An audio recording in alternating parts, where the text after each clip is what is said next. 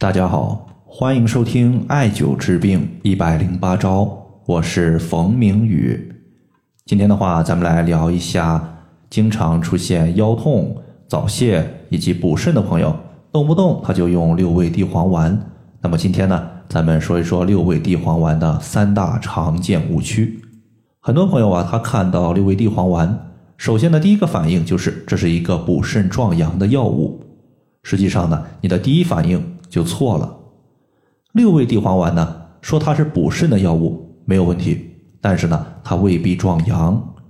因为壮阳，从中医的角度进行理解的话，可以理解为补肾的阳气，而阴阳它是相互对立、相互制约的。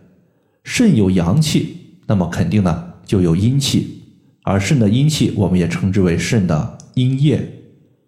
那么当阳气亏虚的时候，我们就壮阳；那么阴气亏虚的时候，我们就补阴。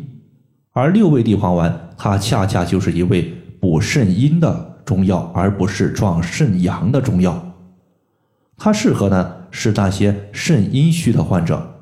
如果你现在是肾阳虚，体内呢相对而言阳气它比阴液就要稍微弱一些。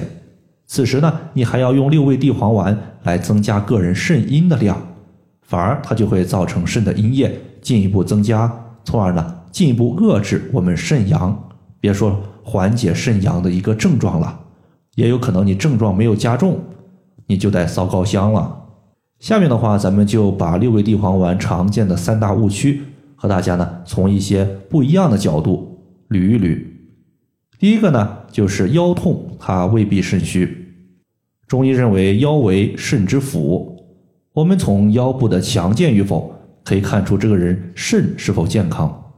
但是大家要注意，导致腰酸腰痛的可能性很多，比如说腰椎间盘突出、腰肌劳损、肾结石，都有可能导致腰酸腰痛。所以说，不能说一出现腰酸腰痛，我们就认为是肾亏，就要吃六味地黄丸。这肯定是不可取的。第二个情况呢，就是早泄遗精，它未必就一定可以用六味地黄丸。你会发现呢，吃六味地黄丸的朋友一般是以男性居多，基本上呢都是感觉个人的房事功能下降的时候才会选择服用六味地黄丸。但是大家要注意，这类人群呢，他一般怎么判断自己的房事功能下降呢？比如说自己有遗精、有早泄的情况。他就会用六味地黄丸，但是呢，中医对于遗精早泄，它有这样一句话的认知，叫做“精之藏志在肾，而主宰在心”。说的意思就是说，肾它主管生殖之精的制造和储备，但是它的排出功能是归心所管辖的。从五行的角度来看，心五行属火，而肾五行属水。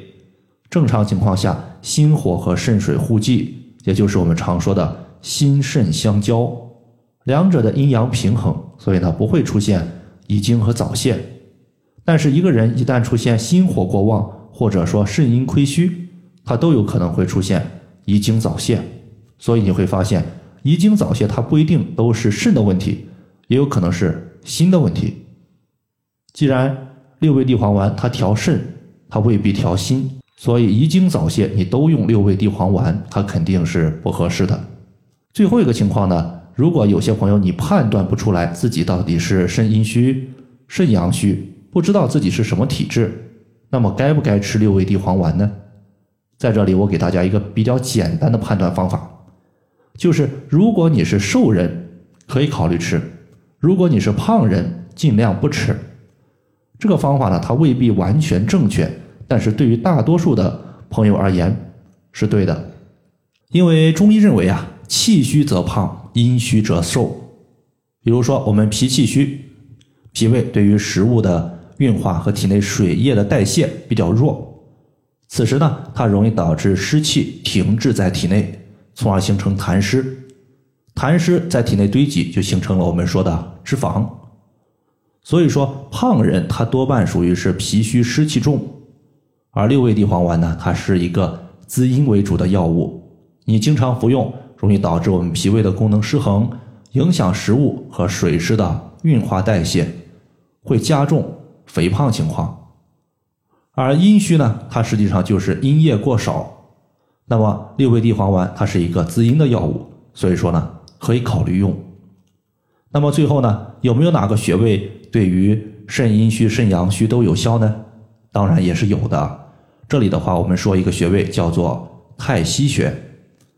太溪穴呢，它在足内踝尖儿和脚后跟连线的二分之一处，它是肾经的原穴，也就是肾的原动力发源地。那么原动力呢，它既包括肾阳，也包括肾阴。无论你是哪种肾亏的情况，用来补肾的话，它都是非常傻瓜，但是呢非常有效的一个穴位。